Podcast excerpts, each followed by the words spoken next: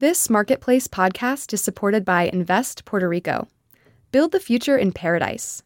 Puerto Rico, a hub for innovators brimming with world-class talent and a thriving entrepreneurial ecosystem. Learn more at investpr.org backslash marketplace today. So Drew can hit his buttons. That's right. It's all about buttons. Meanwhile, Drew's like, no, wait, God, shit. uh, Not quite. Almost. Uh, there we go. He's like our version of George Jetson. That's right. Hello, I'm Kimberly Adams, and welcome to Make Me Smart, where none of us is as smart as all of us. I'm Kai Rizdal. It is Tuesday. That means a single topic on this podcast today. Artificial intelligence is our subject of choice, because really, what is it? People are talking about it. How big a deal? All of that stuff. We're going to talk about it. Yeah, we want to know how far A I has come, not just in sort of the public mind and narrative, but and the actual technology, as well as where it's headed, because some researchers have come out saying that they believe in some cases A I is just as smart as humans. Cade Metz is the subject matter expert for this Tuesday. He's a technology correspondent covering artificial intelligence at The New York Times. He's also the author of the book Genius Makers: The Mavericks Who Brought A I to Google, Facebook, and the World. Cade, it's good to have you on the pod. Great to be here. Thank you. So look, is there a thirty-second definition of artificial intelligence that you can offer, or is that just a ridiculous question? Well, I think it's I think it's the the question that needs to be asked, and I'll do my best here, because this is this is part of the issue, is how you define that term. And I think it has just the choice of that term has confused a lot of people. Artificial intelligence is not one thing. It's not a single technology. It's a term that is applied to all sorts of technologies that vaguely behave like the human brain, and in some cases um, aren't even close to behaving like the human brain, or if they do vaguely behave like it, they don't do a very good job of it. Mm. Um, that's what people need to remember. It's a term that was coined in the fifties, the nineteen fifties. It was an aspirational term. Um, referring to what scientists wanted to build. They still haven't actually built that. They have not built uh, a system that can behave uh, entirely like the human brain. Um, we we have technology that can perform specific tasks, um, um, you know, reasonably well in some cases, but these tasks are limited. Technology today cannot mimic what you can do as a human, full stop. Hmm. You know, it's so funny. We still haven't really, as a society, landed on a definition of even what intelligence is and, and how to measure our own human intelligence. So I can imagine that's part of the struggle in defining what artificial intelligence would be. It's a great point.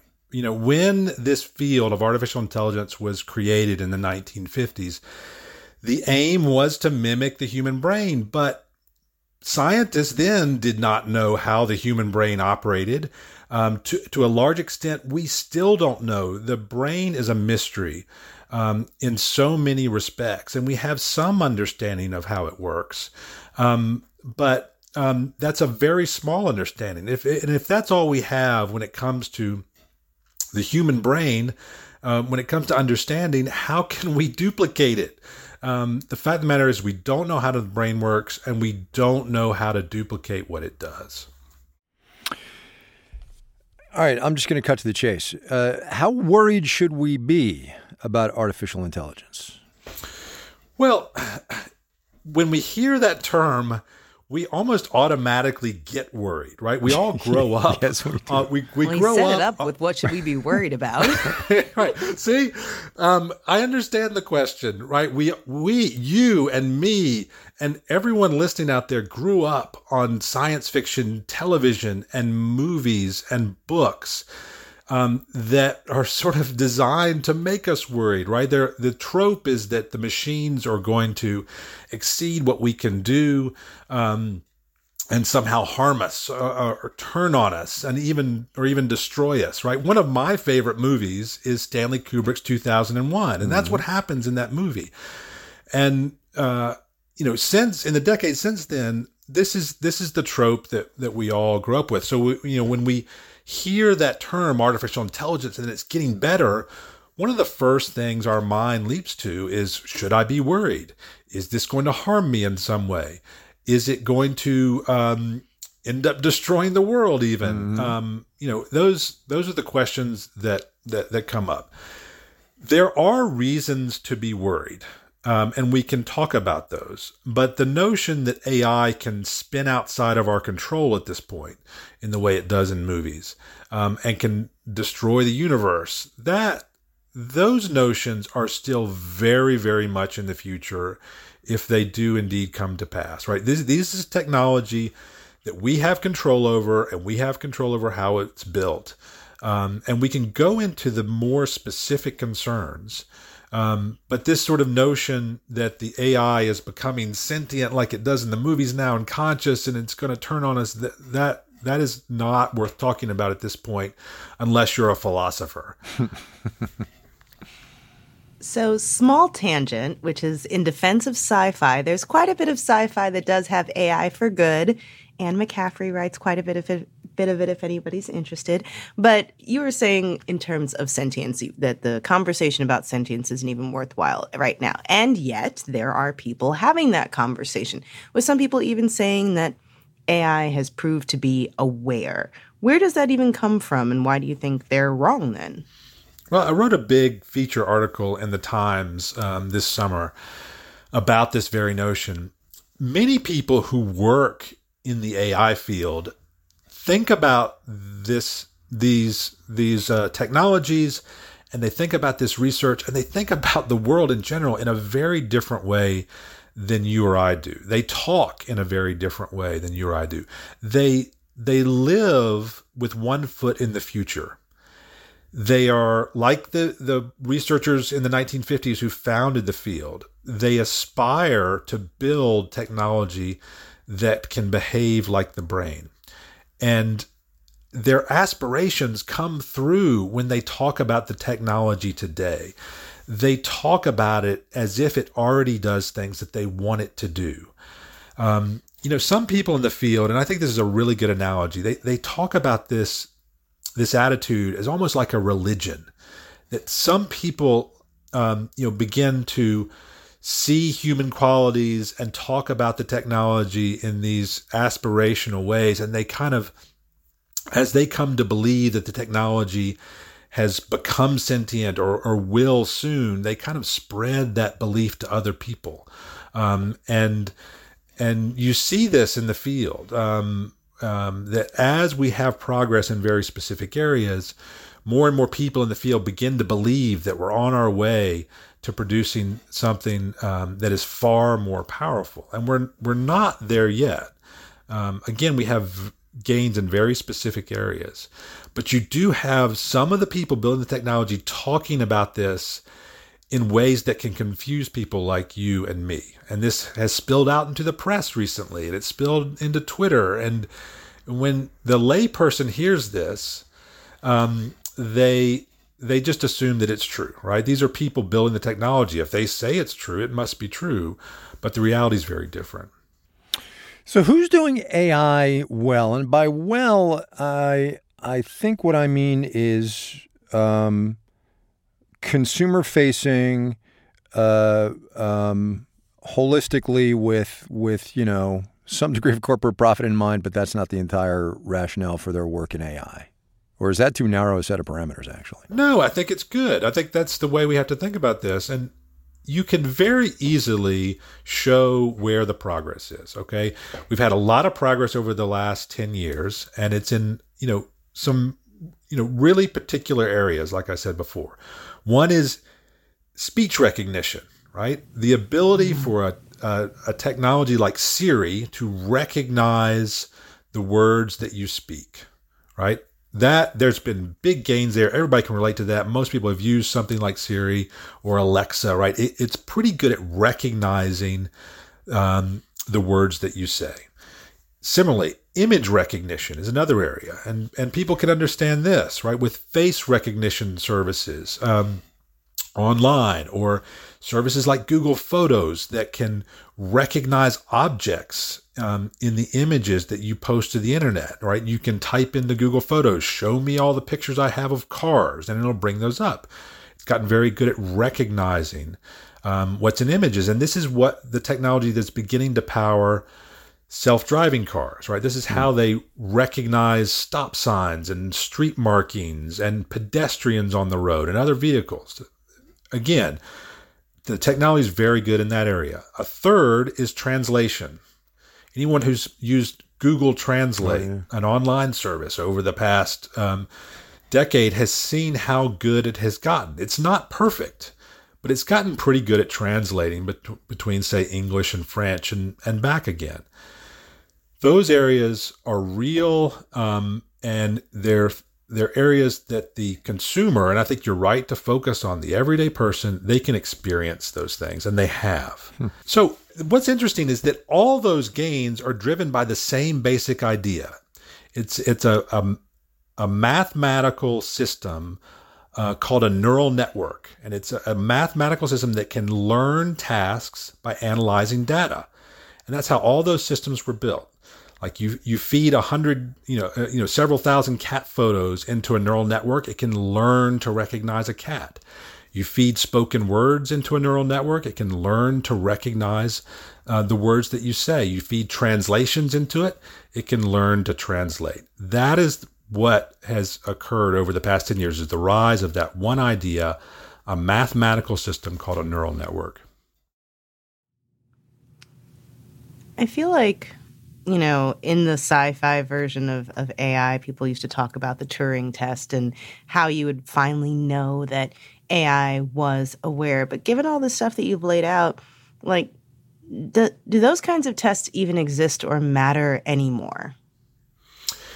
It, another great question. So what is what is happening now is that people are taking that idea, right, the idea of a neural network, and they're expanding on it. What they're doing is they're taking Wikipedia articles by the thousands, digital books by the thousands, as much digital text as they can grab from the internet. These are researchers. They're grabbing as much text as they can, and they're feeding that into a neural network.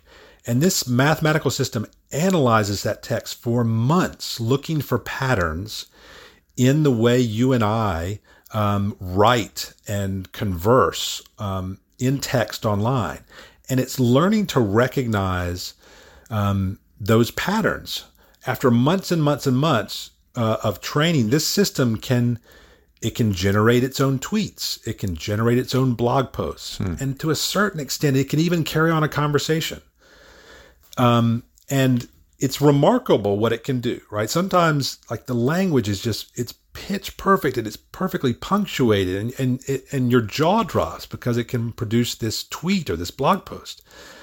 But it only does that part of the time. And when you start to converse with it or try to converse with it, the conversation breaks down after a few turns and it starts to spew nonsense. And, you know, it's not intelligent in the way that you and I are. It's good at mimicking language in some cases. Um, and it's also extremely flawed to the point where if you use these systems, you can tell that it's not a person behind that screen. It is a technology that is extremely flawed. Um, you know, some people, you know, it still insists that this technology um, is conscious um, somehow of the world, um, or they at least think it's a path towards producing that sort of thing. But as it stands now, it's not there, and um, it's getting there. And those those types of tests you talk about, you know, where um, where you see if you can tell if it's a person or a machine, you know, conversing with you. People are already being fooled by this very, very flawed technology. So, is that a valid test? If this flawed, simple technology we have today is already fooling people, as it gets better, you know, it's going to fool more more people. Um, is that really the way we should judge these systems? So, understanding that this the development of A I is an iterative process, what's the next big thing we ought to be looking for? Well, I think conversation is one area, right? Mm-hmm. It is getting better, and that's always been a goal of the A I field, to produce a system that can converse. And so these these types of of systems I've been talking about, they're called large language models, and they can do all sorts of things. Like I said, generate tweets and blog posts, mm-hmm. and and computer programs even, and they can do conversation. And conversation is an area that can be really powerful, right? You can do a lot of things online, from, you know, customer service to, you know, other sort of interfaces that let you use a world of different applications online. But this is also a real concern. Um, and, you know, what we're seeing is systems that can not only converse and produce um, tweets and blog posts, but generate images on their own that look like the real thing. The concern here is that machines are getting better and better at producing misinformation, right? The the fake text, the fake images look like the real thing. And, you know, we've already seen problems um, with that sort of thing in the past when humans generate the fake images and the fake text. When machines can do it at a scale that we never could, then we're in trouble. Yeah, that's not Especially the last word on this that I wanted to hear, but, you know, it is, it is what it is. Cade Metz uh, is technology correspondent uh, for The New York Times. He covers uh, artificial intelligence, also writes books. His latest one is called Genius Makers: The Mavericks Who Brought A I to Google, Facebook, and the World. Cade, thanks a lot. I appreciate it. Thanks, Cade. Enjoyed it. Thank you. Man, oh, man. Well, you know. Did you see that article about the um, A I-generated painting that won the fine arts competition? Oh, no. No. Yeah, it's understandably upsetting many yeah, artists. Sure. Um, it's a very pretty painting-ish. I guess it's not really a painting. It's a image generated. Yeah. But, um, yeah, that is pretty wild. And then I had a conversation today with someone about how um, A I is being deployed in agricultural technology. Oh, wow. It's super. Yeah. Yeah, ag because, is way like, high-tech, man. Holy cow, yeah. Yeah, yeah so high-tech. Way high-tech. Yeah. Mm. Oh, well. All right. Well, uh, let us know what you think of uh, the role that A I is playing in the world and perhaps your recommendations for good A I in science fiction, because it's not all bad, I swear. and uh, Kimberly's sticking up for her thought- genre of choice. That's all I'm saying. You know, I really am a split between science fiction and fantasy, but, oh, like, yeah. the particular series I'm thinking of, you know, crosses genres. But anyway, yes, I am going to that. Uh, but let us know what you think about artificial intelligence and uh, the role it's playing in, in, in our world, current world, and the future world, future I guess. World, I our number is five oh eight, eight two seven, six two seven eight, also known as five oh eight U B SMART. You can also send us a voice memo at make me smart at marketplace dot org, and we will be right back.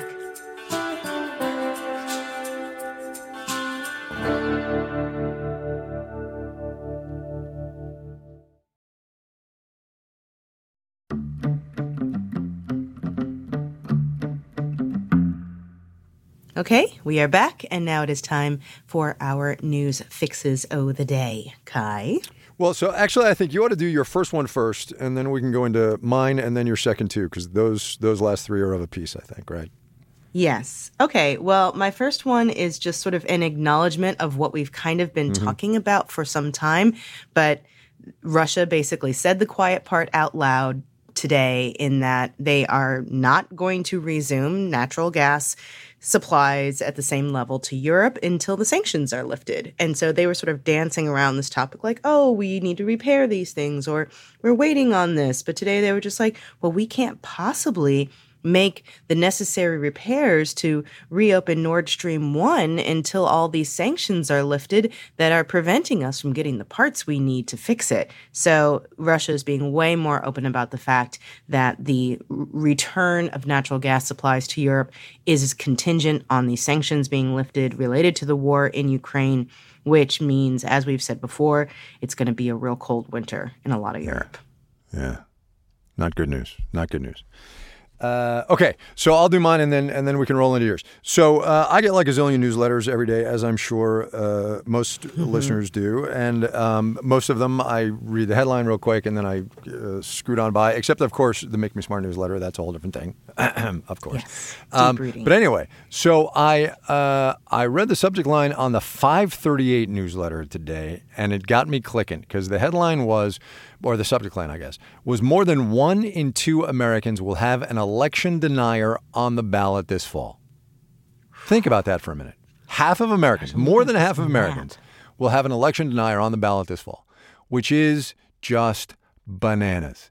It's, I mean, it's terrible and horrible and bad and anti-democratic, and but it's mind-boggling. And I, I will put this on the show page because uh, uh, you ought to click through. They do all kinds of data viz on this and, and who's where and who's likely to win and, and all of this jazz. But, you know, Texas, Florida, Pennsylvania, Ohio, lots of them, Michigan, lots of them, Wisconsin, lots of them. Um, uh, it's amazeballs, just craziness.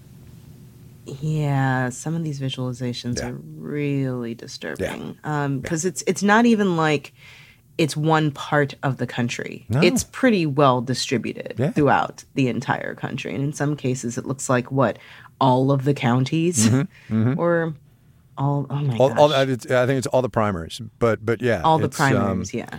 Still, just terrible. Not great. Okay. Well, in the ongoing fallout of election denial and the just way that the January sixth attacks on the Capitol are continuing to have legal consequences for many of those who decided to come to my fair city that day and cause problems, uh, in New Mexico, a judge has, I'm reading here from the Citizens for Responsible Ethics in Washington, I think I got the acronym right, uh, C R E W, they're very famous for mm-hmm. filing all these lawsuits for against Trump administration when he was in office, but now against a lot of these January sixth people. Here's a, here's the the main information. A New Mexico judge ordered Otero County Commissioner Couy Griffin to be removed from office effective immediately, ruling that the attack on the Capitol was an insurrection and that Griffin's participation in it disqualified him under Section three of the fourteenth Amendment.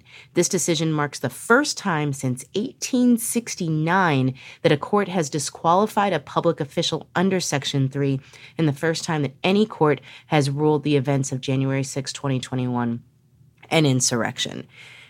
This is one of the sort of issues that's been bubbling in the background around all these legal cases related to January sixth. If you get enough judges and get enough legal decisions that it was officially an insurrection, that it was officially an attempt to overturn the government, you can go after anybody who participated and say you can never run for office again. Like, it's yeah. in the fourteenth Amendment.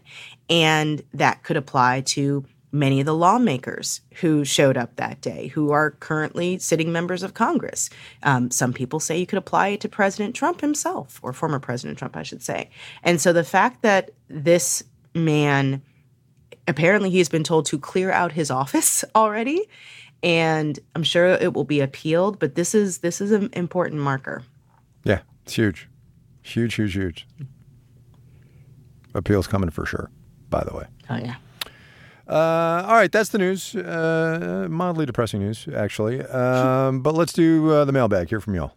Hi, Kai and Kimberly. This is Godfrey from San Francisco. Jazzy from Charleston, South Carolina. And I have a follow-up question. It has me thinking and feeling a lot of things. A lot of things. So we talked last week uh, about productivity. Also, we did some quiet quitting in there, which got us this from Megan. Hey, y'all. This is Megan from Flowerman, Texas. My thoughts are about quiet quitting and also being one of the couples who delayed having children because of the pandemic. We finally d- decided to have our first child. She's two months old. And after working extensively because we had nothing else to do for two years during the pandemic, now we have a newborn. And when I go back to work in a month, you better believe that I'm going to be doing what I need to and very not much more, because I have a new priority in my life. And I wonder how many other people are experiencing this, where their productivity was up during the pandemic because they had nothing else to do. But now mm-hmm. in my generation, we're having those kids we held off from having for so long. Mm-hmm. Or yeah, having totally. the life that you couldn't yeah. have during yeah. the pandemic because pandemic. Yeah. Um, yeah, I mean, this is one of the things I was wondering last week. Like, is it as much quiet quitting or just a reset? Right. Right. I think that's right. I think it is a reset, to be honest with you. A way overdue reset, by the by. Sorry. For sure. Yeah. Okay. Uh, now let's go to Dave in Virginia. Hello, Kimberly. Oh, I just had a little story no, that, I no. funny that I'd like to share with you. Uh, a couple months back, I switched my Siri voice to be, you know, the one that kind of sounds like Kimberly.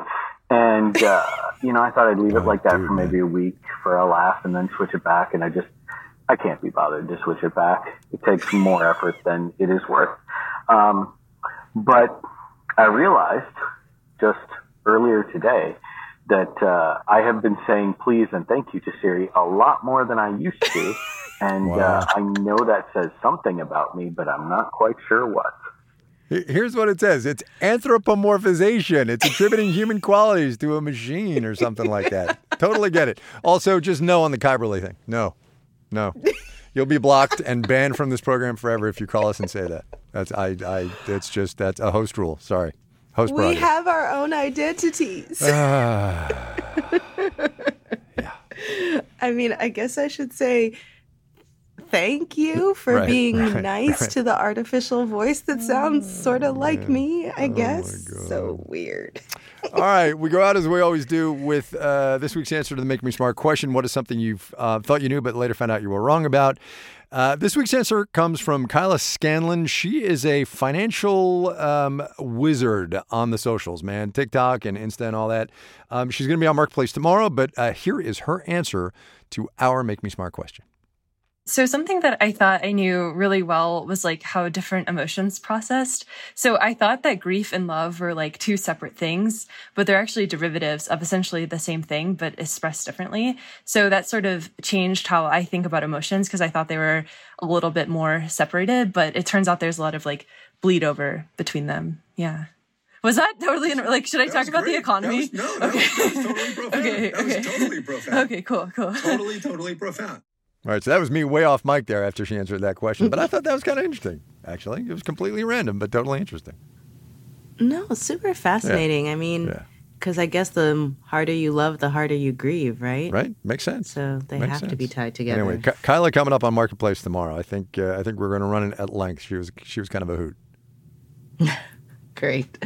All right, you can send us your answers to the Make Me Smart question via voice memo to our email at make me smart at marketplace dot org. You can also leave it as a message for us at five oh eight, eight two seven, six two seven eight.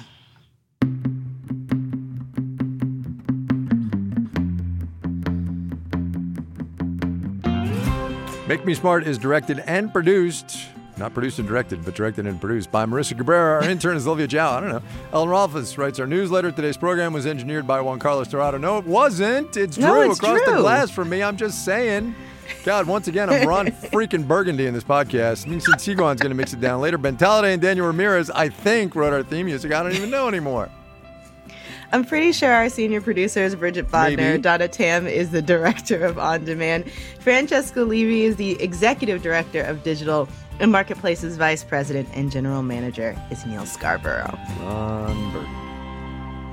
You have to dress up like that character for Halloween. I absolutely do not. And if you don't, you don't tell me I, that you don't dress up for Halloween. I of don't course I don't dress that. up for Halloween. Have you? Do we? How long have we known each other?